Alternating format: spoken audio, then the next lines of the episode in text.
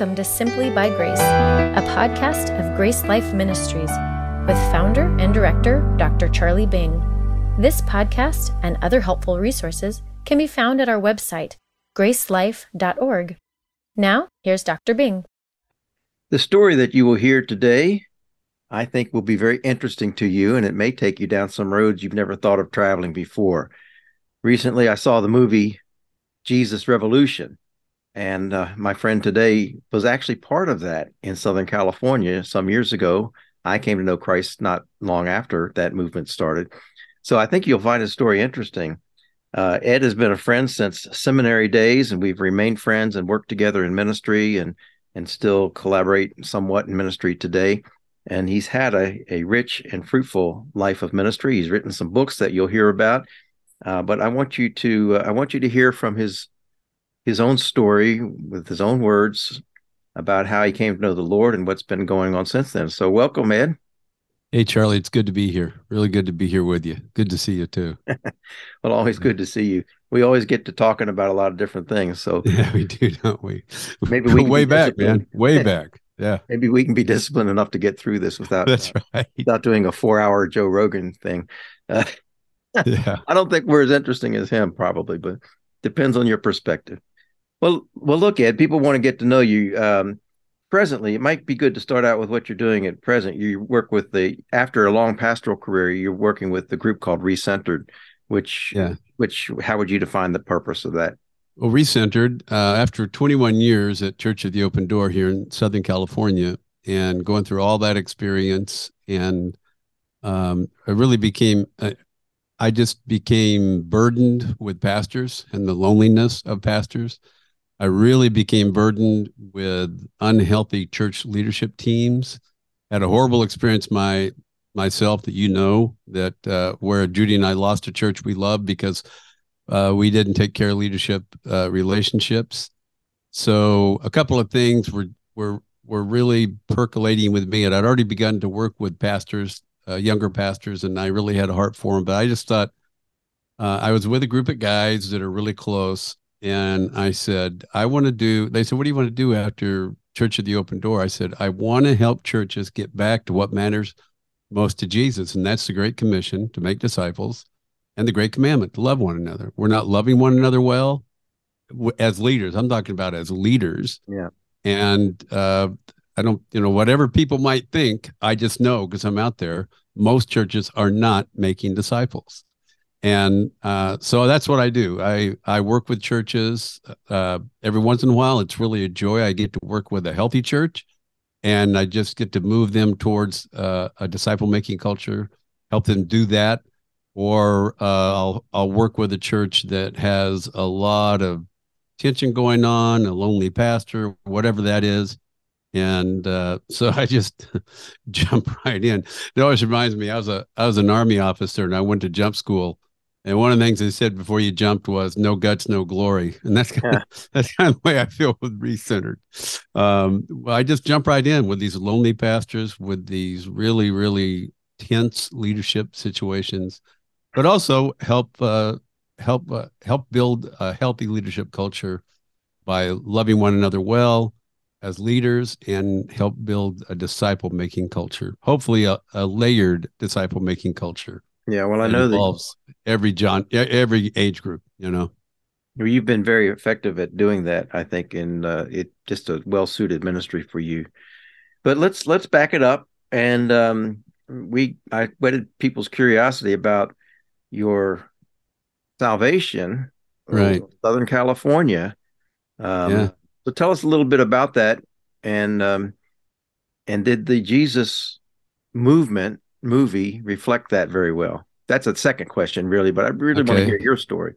Yeah, well, the first would be my story. I grew up in the southern end of what's called the Central Valley, the San Joaquin Valley, in a town called Bakersfield, kind of a redneck town. It's where all the Okies stopped when they came, and I grew up in that culture, so country music and all that. But I was a 60s kid, and anything that was going on in the 60s, I was a part of it.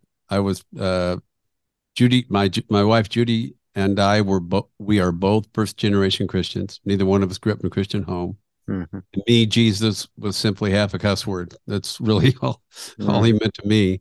And I was a partier. I did, fortunately for me, I graduated from high school in 1968, which when I wrote a book about it called Reborn to Be Wild, I found out it's the most tumultuous year in American history. Think about that, even including the Civil War. Oh, is that right? Yeah. It was when the country's been most divided. And so I was just an angry 17, 18-year-old. And I had always been like in rapid learners. I knew I was smart, but man, I just spun out. I didn't care about anything. And I really, my only plan was that I was probably going to get drafted, go to Vietnam, get killed. And I honestly didn't care. I found nothing worth living for except partying. And I hung out and we just partied hard. I remember I flunked out of the little junior college there in Bakersfield because every time I go to the parking lot, somebody would be going water skiing or surfing. And I go, oh yeah, I can go. I was an absolute mess. And then the Jesus movement came along. And what happened was we started getting these rumors that friends of ours, and then we started calling them Jesus freaks. Yeah. And we started getting these rumors that friends of ours were, and I had gone to Young Life in high school. I didn't like it much, but mostly because of the girls that were there. That's why I went. And I don't remember a thing they ever said. We had these friends we used to say they're falling like flies, man. So two of these guys, Phil Walker, who's now my brother-in-law, and a guy by the name of Bobby Rader, just stuck with me. They stuck with me, and I did everything I could to get them off my back. And one day, Bobby came over to see me after, and unusually, I'll just put it this way, all you need to know is that we went to Tijuana, and Bobby wasn't a part of that, but I just got back from Tijuana. Okay. And he said, well, watch Billy's on tonight. That's what we call Billy Graham, called him Billy. And so I listened to one of Billy Graham's crusades coming out of Anaheim that was probably 69 by then, something around there. I was out of high school. And anyway, I went over to Bobby's house, and I was going to drive over there. And I remember, so I said, I got to talk to Bobby. And I drove over there, and I said, I'm not going to do this. And he was standing out in his front yard, of all things. Mm-hmm. And I said, hey, Bob, I just need this Jesus. I don't know, man. I got to do something. And he took me over to a guy by the name of Keith Osborne. And Keith Osborne was our Young Life leader. And I think about it now, as a pastor, it was 9:00 at night. He comes driving in. He had been to some Young Life thing. He comes driving into his home, and there's Bobby and me on the front porch. And he set me down on a curb and explained the gospel. And I trusted Christ that night, and grace changed everything. I still remember him going to the part, where the angels rejoice, and he said, the angels are having a party tonight because of you. And I was just so new to me, everything was so new. So that was the Jesus movement, and it was true revival. And what people don't understand is, and this is what I tried to get across in Reborn to Be Wild, the book that I wrote about it, is that you don't know when you come to Christ in revival, you don't know it. You just think that's the way it is. Yeah. And, so I came to Christ 3 weeks later. I was a Young Life leader at Bakersfield High School, 300 Young Life kids. I mean, I knew John 3:16, and that was it. We just stayed a block ahead of the hounds. We were so ill-equipped, but it was a revival. We would drive down to Southern California. Interesting enough to come to Church at the Open Door. The church did you at that time? Yeah. Who was pastor then? J. Vernon McGee. I still remember guys told me I couldn't get enough of the Bible. And every time I'd go to a church, I'd get kicked out because of long hair, and they didn't want us Jesus freaks. Finally, it was a Dallas grad, a guy by the name of Ted Stone. And I mean, that's why I went to Dallas Seminary. That's all I knew. And Ted Stone started discipling me, but we would go down to Southern California and join up with Young Life guys and with Campus Crusade guys. And, you know, we'd do outrageous things. We'd stand on the beach at Huntington Beach and point up and gather a crowd. And while people were surfing and say, what are you looking up there for? We're going to tell you about who's up there. Go to the Rose Parade and you know, hand out tracts. We were on fire, man. And I just couldn't get enough of the Bible. And then I still remember Ted, his name's Ted Stone. He's in heaven now, but I was looking for... And I had all these questions, and I went the first time is back when they had overhead projectors. And I still remember, oh, Ted, man, he was in 1st Corinthians, and he's putting Greek words up there. I was like, whoa, man, this is, I didn't even know that existed. Wow. A friend of mine, Bobby, the guy that led me to Christ, he went to Biola to play baseball, and he took me to Biola, where I taught there while I was here in Southern California with Church of the Open Door. And I remember saying, there's a whole college about the Bible. I just couldn't believe it. Couldn't believe any of that. So yeah, that's how I came to Christ. It was a Jesus movement. And through Young Life and Campus Crusade, that was our group. Yeah. You know, I'll just interject here something, which is interesting, little side story. But last month when I was in Africa, it was recommended to me that I have lunch with somebody that was an American missionary. So I arranged a lunch. I'd never met him. And so we met with he and his wife. His name's Tom Molinar. I told you this already. And he was your first convert. He said you led him to the Lord. Yeah. Isn't that a small world? I was just stunned to hear that over there. Yeah. Tommy Molinar I went to high school with him and we hung out. He didn't run with my crowd. Tommy was far more subdued than I was, but I knew him. I grew up with him, and I just saw him on the campus at the junior college that I'd already flunked out of. And anyway, but I was there doing evangelism that day. Wow. And Tommy came by, and that's what we did. We would just go places and do evangelism. And I talked to him. I said, you ever think about Jesus? And he said, no, not really. I said, well, here's a tract. And he goes, yeah, you and Bobby. And I said, yeah, that's what we're doing. And I just gave him a tract. And I saw him the next day, and he was in tears. And he said, yeah, last night in the shower, I read through it. And I did it, man. I gave my life to Christ. So, yeah, Tommy was the first guy. It was quite a connection, Yeah, man. That's amazing. And he's actively sharing the gospel today in South Africa. So you ought to be very gratified about that. Oh, I am. Yeah. So it's good to always see somebody get converted and start sharing their faith right away. But at some point, you know, you have to get some more ammunition, so to speak, maturity and so forth. So where did you go from there? I know you worked for the Forest Service at some point. Was that after you believed? No, that was before enduring. So I worked for the Forest Service. I was a fireman. And the year before I came to Christ, I was on a suppression crew in the Kern Canyon. And I mean, we were out of control. I mean, it's a hard life being a fireman. And we partied all the time. We'd drive into Bakersfield. We'd drive back up Kern Canyon drunk. I that was before I came to Christ. And then the next summer, they took us to, we went to Fulton Ranger Station, and that's where we became a hotshot crew. So I spent 1 year at Rich Bar, and it was during that summer, after that summer and before the next fire season was when I came to Christ. And so I was already a Young Life leader, and then went back to the Forest Service. It combined two crews, and we made up the Fulton Hotshots. So I fought fire with the Fulton Hotshots for 7 years, seven fire seasons. Some of those fire seasons were breveted because once I got my life straightened out, I went back to school and never made a B. It's interesting. Yeah. And I went to UC Santa Barbara on an ROTC scholarship. Judy and I got married, and we were just, I can remember Ted asked us what we argued about, and we said nothing. And he said, well, you will. And on the way home, I still remember this.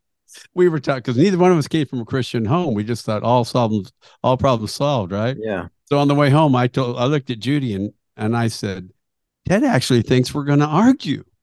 She said, we'll just pray. That was our one and one and only plan after I got married. That lasted about 3.5 minutes. But anyway, it was a great thing to be a brand new Christian. And so Judy and I moved up to Fulton, and we lived at Fulton Ranger Station. Our first daughter, Amy, was born, and I took her there.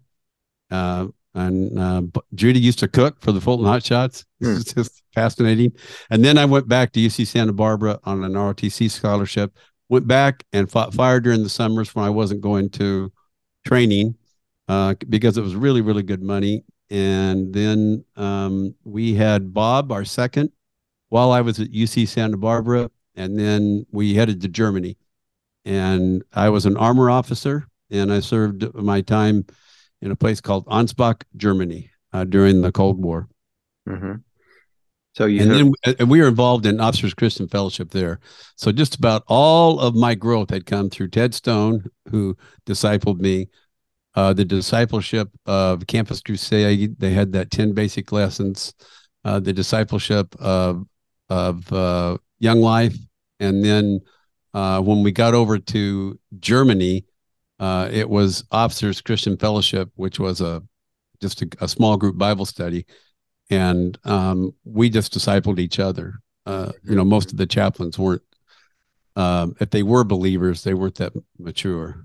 Yeah. So how long were you in the service? I was in for just about 4 years. And it was really the most difficult decision we ever made. It surprised us how much we loved the Army. Mm-hmm. Judy and I absolutely loved it. We loved the culture. We had probably the most fruitful discipleship, but especially evangelistic ministry we've ever had, because, we were in Germany. All we had was each other. Nobody had, there was no relatives. And so we did all Christmas together, all those things. And we had a really good OCF, Officers Christian Fellowship group. And, so we grew, and then I resigned my commission, and I had already put in my application to Dallas Seminary and a couple of other places. And then we came back home and waited for the news. And Judy wanted to go to Western Seminary because she always loved the Northwest. Mm-hmm. And then it's interesting. My first contact with Earl Rodmacher was welcoming me to Western Seminary. But by then I knew I was going to Dallas because that had always been our dream. So yeah, we went to Dallas, and that's where we met. I was there. We met down there in the weight room. Yeah, we met there. Lifting weights. Yeah. Yeah. Yeah. Those were good days. Yeah, they were. Yeah. So you still get to enjoy the Army vicariously through your son, who's done quite well making it a career. I'll let you talk about him a little bit. Well, Bob is he's a colonel now, a full colonel. He went to West Point, and class of 99 out of West Point. And then he was with the 3rd Infantry Division, and 9/11. After 9/11, that was his first time to war, was with the 3rd Infantry Division. If you remember, the 3rd Infantry Division went left, the Marines went right when we invaded Baghdad.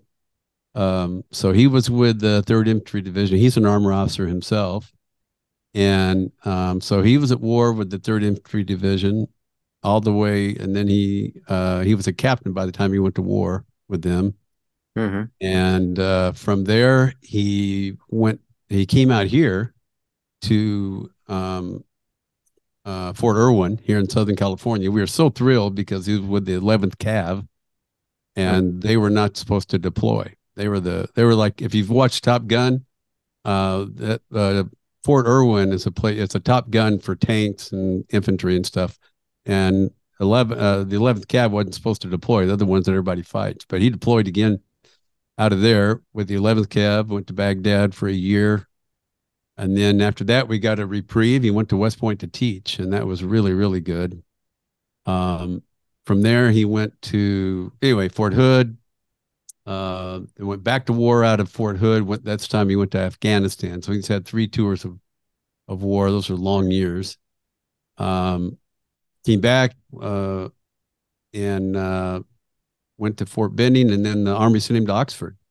Yeah, so he was at Oxford for 3 years. Those are wonderful years where, he once again, he couldn't deploy. Mm-hmm. So we didn't have to worry about him going to war. And then Right out of Oxford, he deployed with the 1st to 4th Cav. He commanded 1st to 4th Cavalry. Interesting, it was Robert E. Lee's last federal. He resigned his Army commission and went from 1st to 4th Cav. Wow. So like him, Bob, in the commander's office, former commanders, one of them's Robert E. Lee. It's kind of interesting. Anyway, he went from there to Poland and Hungary and Germany, trained on some of the same places I trained. From there, he went to NATO. He was at NATO in Brussels for 2 years, and now he's at the Pentagon. So we're glad to have him home. Yeah, well, we're grateful for you and his service. I can say that for everyone. Well, mostly him. Nobody ever shot at me. I just worked long hours. Yeah. Yeah, but you had to change his diapers. So I did. In between going to the field. Yeah. So you went to Dallas Seminary and you graduated with your THM. Yes. Right. Yeah. And did you plunge immediately into pastoral ministry? I did right away. I just had no other plan.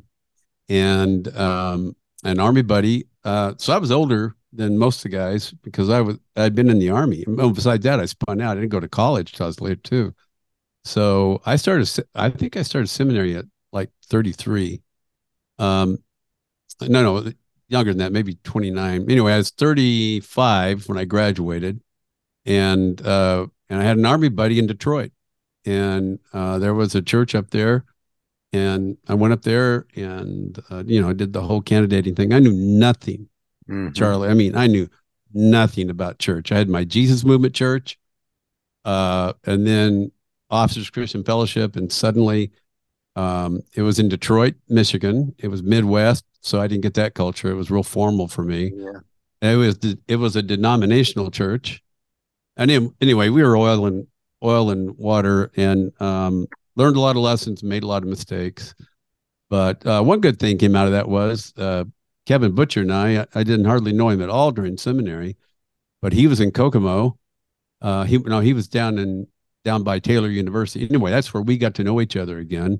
Mm-hmm. And then that's where we like hooked up with you again in the organization we were working for back then. Yeah. So, but I was only 3 years there, and then that's when we went to Oregon, and it was pretty much a church plant when I went to Oregon, and that was the church that we loved. Remember, you came and spoke there many times, and I just thought this is where I'm going to raise my kids, and that's where I got this thing about first of all, discipleship that came from Howard Hendricks. I just knew I was going to be a disciple maker, and then by the way, we also had Celia.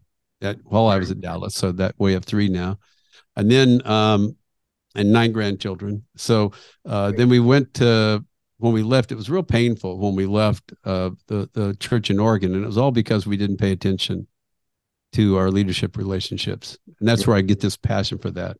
And then from there, I went to the famous Church of the Open Door down in Southern California. Had just split over a subject that you and I are. It's close to both of our hearts. I had split over the issue of lordship salvation. Yeah, and I hate to admit that the person who was in charge of that split, I guess, at pastor at the time, was a friend of mine in Bible college. But yes, I remember us talking about that. Yeah, I've never met him, so I came to Church of the Open Door, and it was only 120 people, and you've been there, you've seen the acreage and all that. Yeah, beautiful. So it was really, really, really tense. Those first 4 years were tough because we were trying to bring change, and fortunately for me, we had really, really good elders, and the church was wounded, and Judy and I were wounded. It's just amazing that we trusted each other. But we did. And it was a one time, I still remember, we were flying back up to Oregon, and I looked at Judy because Judy did not want to leave the Northwest. We had a grandson there. We left a grandson there. And so I was really trying to be careful. And I went down, and we were flying home after a week down here. And I said, well, sweetie, what do you think? And she said, I think we're called. And it's the only time I could ever say it. I felt called to do that. So we knew what we were getting into, and it took a long time to turn the church around. But what healed the church, I can't take any credit for what healed the church. I thought I was doing all the right things. I launched discipleship. We launched small groups. all of that was a war, you know, because it was new to everybody. And they still kind of wanted to be the famous church, you know.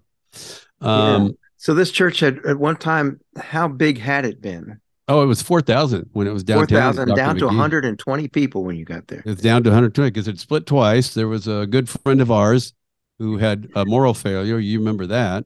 Yeah. And by the way, his wife became my administrative assistant for 20 years. Wonderful lady, his ex-wife. And then the next guy came in, your friend from Bible college, and he told him that he wasn't a Lordship Salvation guy, but he was. Yeah. And since I had written on it, and since I had articles published by the same, the same group you were involved with, they called me, and we went down there, and but it was down to 120 people, really, really divided. Pretty old. I'd say the average age was probably 65. Mm-hmm. Sweet people, but they really had no other category except for the way things had been downtown. You know, when they had J. Vernon McGee and everything was rocking and rolling. Yeah, they used to be downtown before you moved out to the country in that beautiful campus. Yeah, so I was the friend of ours was the one who moved the church up there in 85. In fact, J. Vernon McGee preached his very last sermon out there on that lawn in front of the gym. You can picture that, right? Yeah. His very last sermon there, and it was on... I'm going to tell you about the most dangerous doctrine in the world today. It's called Lordship Salvation. That was his last sermon. That was his last sermon. How about it? It was his last sermon, and good for him. Good for him. That's good, yeah. So when just to jump ahead and give people an idea, some perspective, when you retired a few years ago, how many were going to the church? Oh, we had about 600. But what was really interesting was how unimportant that was, you know? Because we had true community. We just had we have still today. I handed over to a man named Dave Anderson. He's been a real good steward of the church, but obviously we emphasized grace, the gospel of grace. I wrote discipleship materials. We started using that. We wrote discipleship into every job description. And, so we had a really, really healthy, sweet community of 600. We sent missionaries again. It was, it was a totally act of God, but it was healthy, and it still remains healthy, really, really healthy. Great community, a lot of discipleship, layered discipleship, junior hires discipling grade school kids, high school kids discipling junior hires. So you just love that part of it, and the leaders are, what I'm doing with Recentered was what I did there. We're just honest and open and vulnerable, and we say what we mean, and we don't put up with any of the Jesus jukes that people that Christian leaders will use to get their way. We just don't put up with it. So but what healed the church 4 years in was that I almost died. Yeah, tell that story. That's what your book was about. Yeah, When God Breaks Your Heart. Yeah, excellent book. Yeah. So I was gone. I got it in 2000.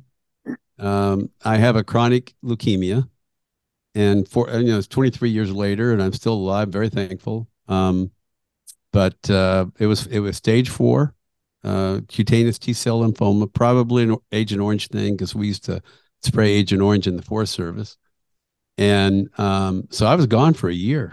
And what the Holy Spirit did during that year was, the way it can be in a divided church, that really everybody kind of really wants to be together. The average person doesn't really care about the things that everybody's arguing over. And what we found was, while I was gone, people just stood up to those dividers and said, look, Ed's our pastor. We're going to be a church. We're moving this way. Mm-hmm. And that was a real big movement of God. I write about it. I still remember I came back. The first day back after being gone for so long, I said, for those of you who are new, my name's Ed Underwood, and I'm still the pastor of Church of the Open Door. It's a standing ovation. It's just one of those moments in your life. That's amazing. But you had actually given up on God in that.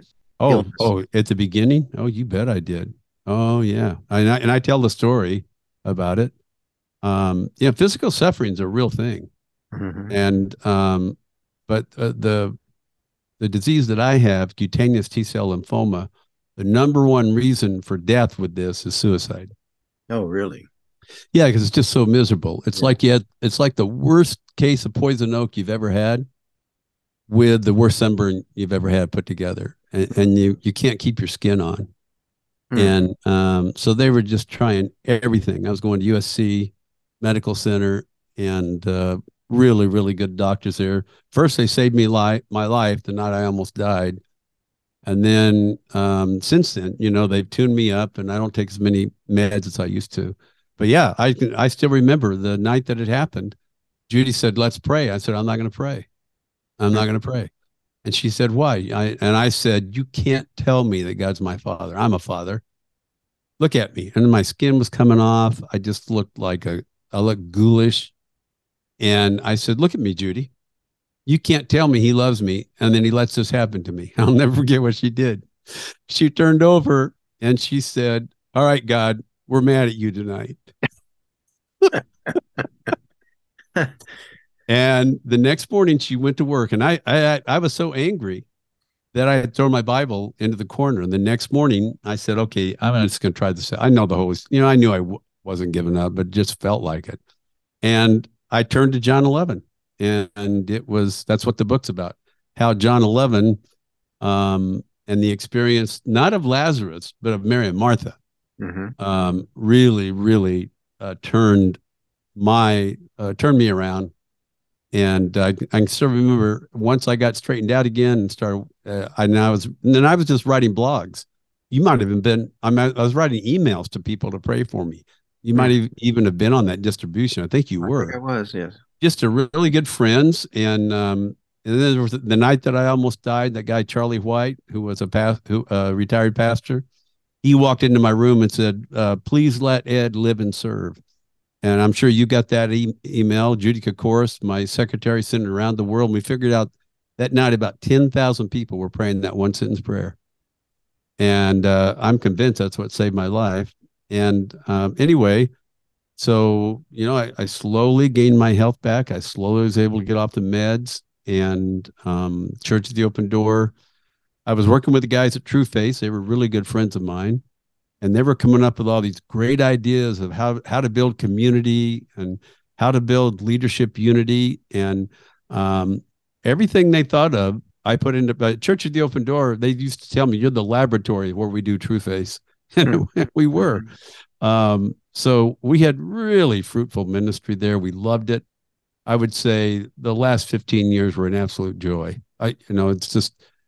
every pastor knows this, you know, I mean, we still had problems and inappropriate people and everything, but the last 15 years, they're really a joy. And that's part of my heart with what I'm doing right now. I'd love to see more pastors get to live that way. Yeah. Not many of them are very happy in their ministry. No, or are they very safe, which is sad. Yeah. Yeah, that is sad. So before we go on and talk about your ministry today, just can you summarize what is it that you saw in John chapter 11 that brought you back to the Lord? You had given up on him, but he didn't give up on you. Judy didn't give up on God. No, he's God's great. And guys like you and Kevin and all the people that were praying for me. Well, what happened in John 11? A couple of things. The first thing that really hit me was because I remember when I was almost the night when I was dying. Before Charlie came in, had all these people came in and they were praying these prayers, and they were theologically good, nice prayers. You know what I mean? But, you know, they'd be saying things like, "Ed knows you're sovereign." And it just really, like, they'd pass any theological sniff test. And my son had come out from Fort Benning. Our youngest was a sophomore in high school. Judy's there. And I just remember thinking, I'm dying here. Somebody asking for something. And that's when Charlie came in and actually asked. And so what initially attracted me was that they knew that Lazarus was dying, and they send a message to Jesus, who was in Perea at the time, and basically a report. And that was the first thing that got my attention. I said, that's not a prayer request. That's a report. That's a report. And then when he finally comes walking in, too late, it seemed to them, both sisters said the same thing to him. If you had been here, my brother would not have died. Mm-hmm. And that was my problem. They're just saying, and I'm sure they felt the way I felt. I felt like all I've ever done is serve you. There's got to be some guys in, you know, that are selling crack somewhere you could give this to. You got to give it to me. I'm one of the good ones. But they are saying the same thing. You know, Jesus used to stay at their house mm-hmm. when he would come to Jerusalem. So they were his closest friends. And then the other thing where John is real careful to tell us in the beginning that Jesus loved them. Mm-hmm. So the rest of the story is built off that. But they both, first Martha and then Mary, they both say the same thing. If you had been here, my brother would not have died. And I said, look, they stole my line. And then I got to John 11:40 when Jesus said, have I not told you? And it's in the imperfect tense, which means a lot to us who know Greek, meaning this is something that he told them over and over and over again. Mm-hmm. If you believe, you will see the glory of God. If you believe, you will see the glory of God. And it was that sentence that I was just clinging to, you know, when I'm going in for all the treatments, when I'm looking ghoulish and, you know, I had a lot of bad days after that. And, and I just continued to send out these prayer letters. And I had all this stuff in it. And I was working for the Bruce Wilkinson at the time doing walkthrough. I was teaching walkthroughs. And I had asked Bruce to disciple me as I took on this assignment at Church of the Open Door. And he did. And he stayed with me. And then he knew I got sick. And I was sending him these newsletters. These prayer requests. And he said, you should make a book out of this. Mm-hmm. And I remember I wrote him back and I said, easy for you to say prayer of Jabez, man. I don't know how to write a book. And that's when he got me in touch with his agent. And that's how I wrote When God Breaks Your Heart. Yeah. That's an excellent book. Excellent story in there. One of your takeaways, it seems, from that story in John 11 was that God doesn't need our reports. He needs our prayer requests. Exactly. You should be asking him. And that's what your friend did. He asked you if God let you live. Yeah, Charlie's in heaven now, but yeah, his soul, that same prayer, just about everywhere you've been in the audiences, I always end the same way. I said, please pray that I can live and serve. Yeah. I'm a shameless solicitor of prayer. Well, he tells us to ask, so we should. Yeah. Well, I really enjoyed the book. And then you wrote another book called Reborn to Be Wild, which is about your testimony in those Jesus days, Jesus movement days. And if you read it, it's nothing like the Jesus Revolution movie at all. For Judy and me, ours was just a different experience than that. Yeah. So I didn't see the Jesus Revolution. Judy went to see it, and she told me about it. And friends of mine from the Jesus movement went to see it, and they thought it was okay. I knew about Lonnie Frisbee. Everybody knew about Lonnie Frisbee. Mm. He was a guy on the streets of Hollywood that started the whole thing. And then we all knew about Chuck Smith. And there's those iconic pictures of the baptisms, you know, at Corona Del Mar, all the kids on the cliff and Chuck Smith is baptizing people. That just wasn't the part of the Jesus movement that I was in. I was in the part of the Jesus movement that was more, it was more Young Life, Campus Crusade for Christ, Moody Bible Institute guys, Dallas Seminary guys. So Hal Lindsey had the JC Light and Power Company. That it was a big, big ministry at UCLA. Mm-hmm. And it was huge, huge, huge, huge in Southern California. And then there was Campus Crusade, now Crew. They had a thing up at Arrowhead called The Village. And we would go there a lot and we'd hear great speakers who would come in. So my part of the Jesus movement, we knew who Chuck Smith was. We knew who Lonnie Frisbee was, but so this was their story, which was a great story, I think.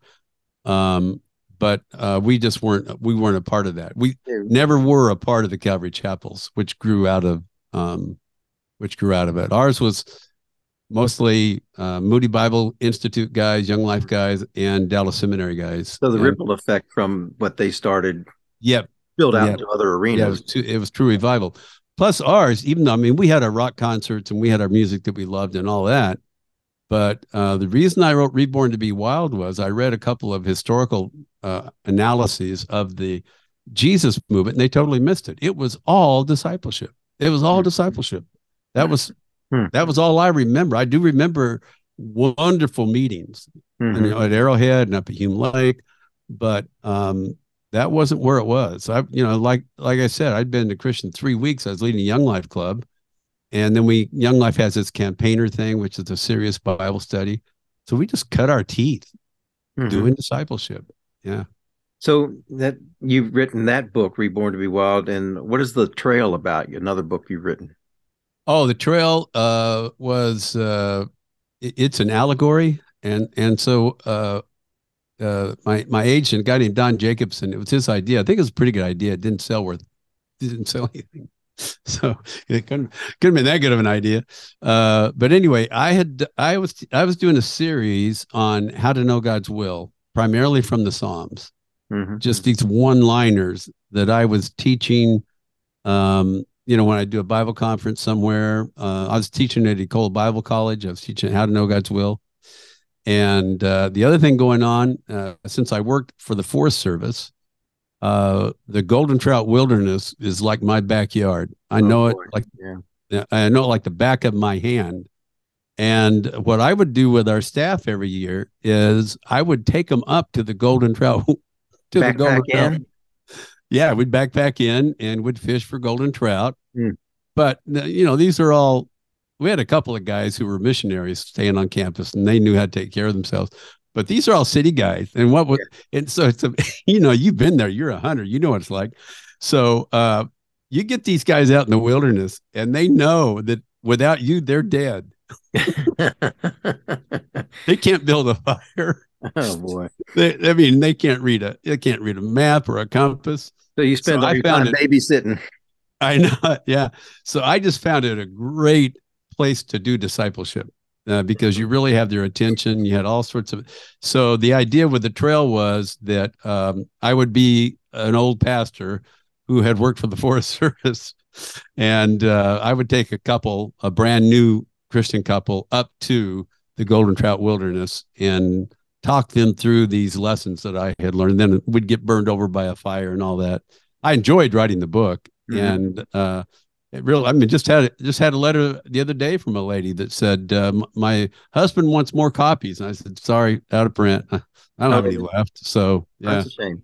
Yeah. Maybe people can find a copy somewhere, used bookstores or used books on Amazon. Even. Yeah. Or just wait. I'm writing a series now, just a regular series on firefighting. But has nothing to do with Recentered. So, but it's going to be lessons of manhood taught on the fire line. So that really was where I grew up. I mean, that's one of the things God used the Forest Service for was that it got me away from this wild crowd I was running with. And I was around real men for the first time in my life. Now, of course, it was still a party, you know, thing. We would still drink, but we were up in the mountains, you know, you can only do so much. Yeah. A lot of responsibility. Ponderosa pine, but that you can't get in any more trouble than that. And so that was kind of where I got my head a little bit together, where I just wasn't always partying. And then, you know, Young Life and all that. That's where I heard the gospel. Well, your emphasis on discipleship is much needed. And you're writing some materials on that too, right? Yeah, I'm rewriting Beginning in Grace. I wrote it in 1997, and our goal is that it's 7 chapters, just the basics: how to know you're a Christian, how to know your resources in Christ, your identity in Christ, what's the purpose of your salvation off of Ephesians 2:10, Galatians 2:20, saved by faith, you live by faith, and then it finishes off. It tries to get a person to the point where they understand that the first baby step of following Jesus is baptism. So we try to get them from there to there. And so I'm rewriting it, polishing it up a little. It's, you know, 1997, it's dated. Yeah. So I'm excited about it. It'll be our goal is to have it on Amazon by September, or on recentergroup.com is where people can find out all about it too. Okay. So look for Beginning in Grace to come up on Amazon. Right. Beginning in Grace. Yeah, that'll be good. Well, you're really committed to, in your Recentered ministry, to helping pastors, especially, or church governments as well. Yeah. And the state of the, just might close with a brief discussion about the state of the church and its pastors and how pastors are treated and how pastors are feeling. I'm sure you have more insight than most people on that. Yeah, Charlie, well, you know, too, you travel around, you know, pastors, but it absolutely breaks your heart. It just breaks your heart. They're people just like you and me, you know, just like you and your bride and Judy and me. We gave up our entire life to go follow Jesus and be a pastor. Mm-hmm. And it's such a waste. Think about this. So I went to Dallas. You and I both went to Dallas Seminary. Over whatever, you know, all those decades, people have given millions and millions and millions of dollars to Dallas Seminary.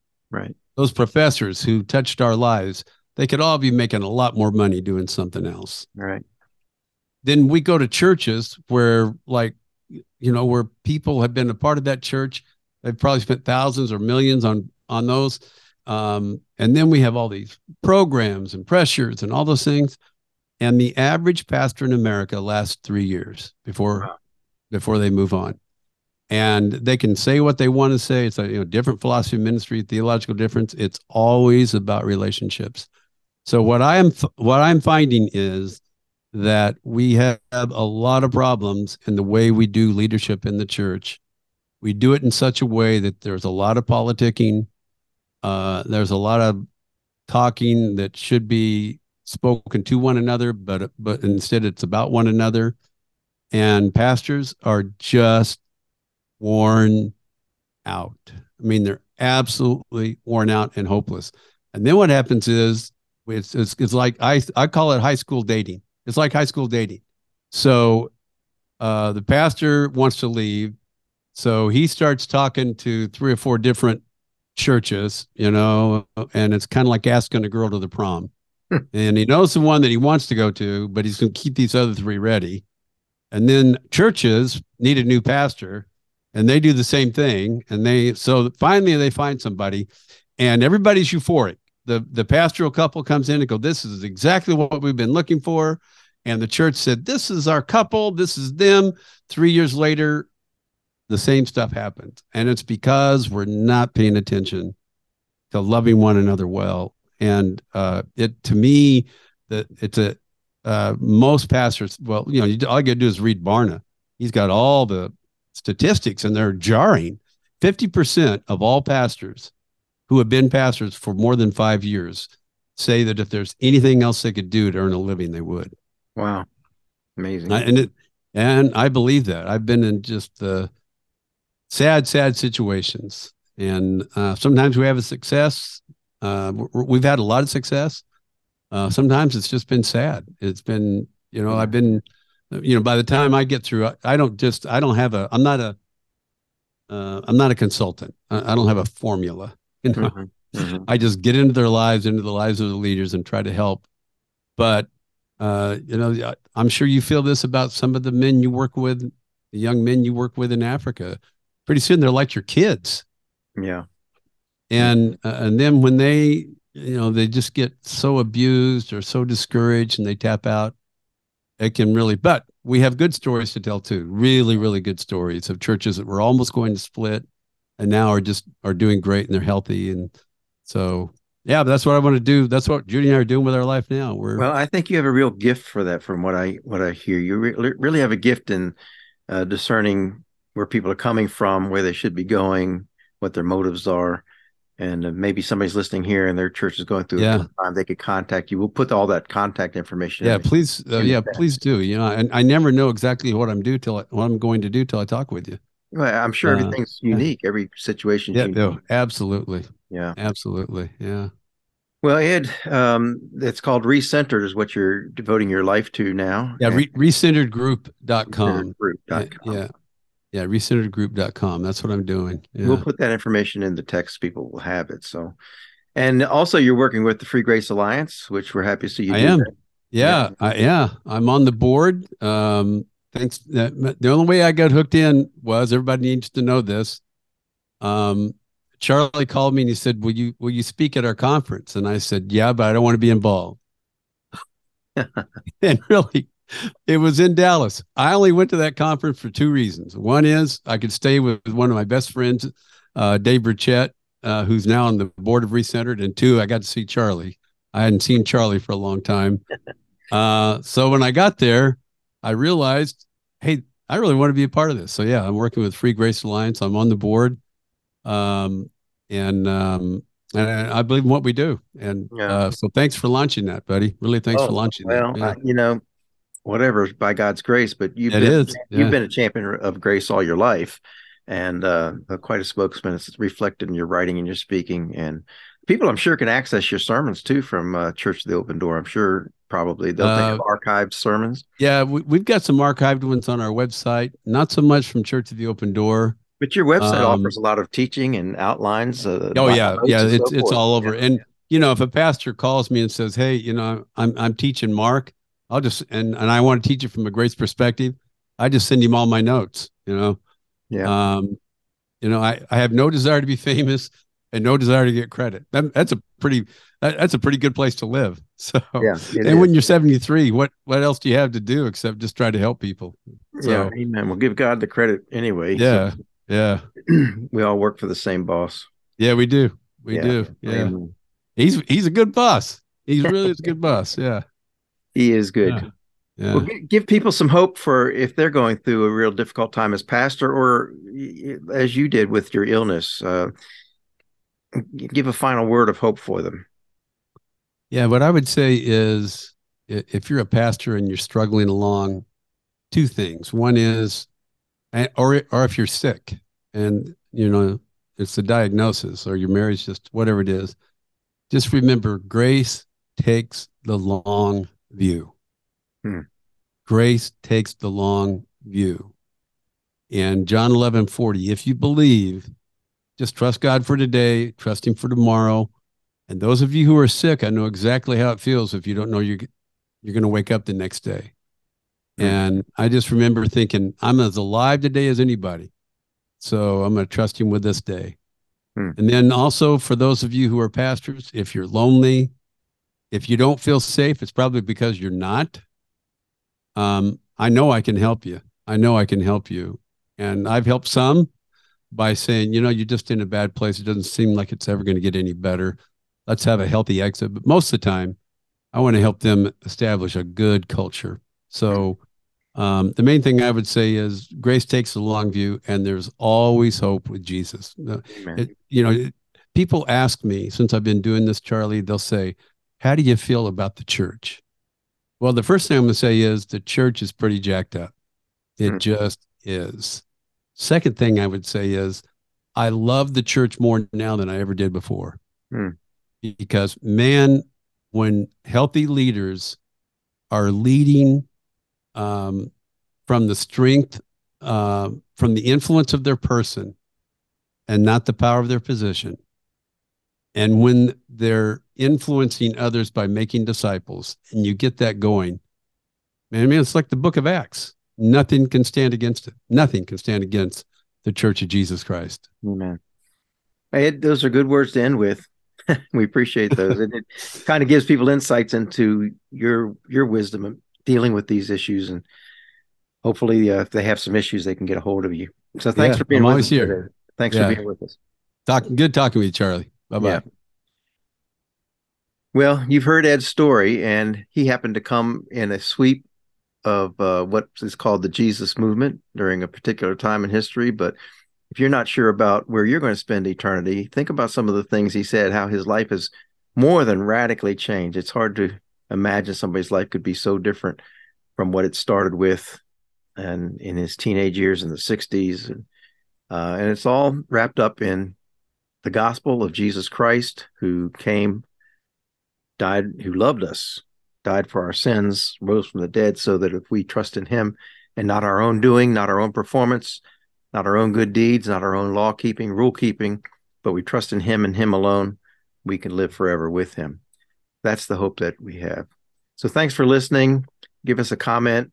Give us a rating. Share this podcast with others. There's some pastors and people that need to hear this. Just share it with others. You can just copy the link and share it, and hope to hear from you. God bless until all here. Thank you for listening.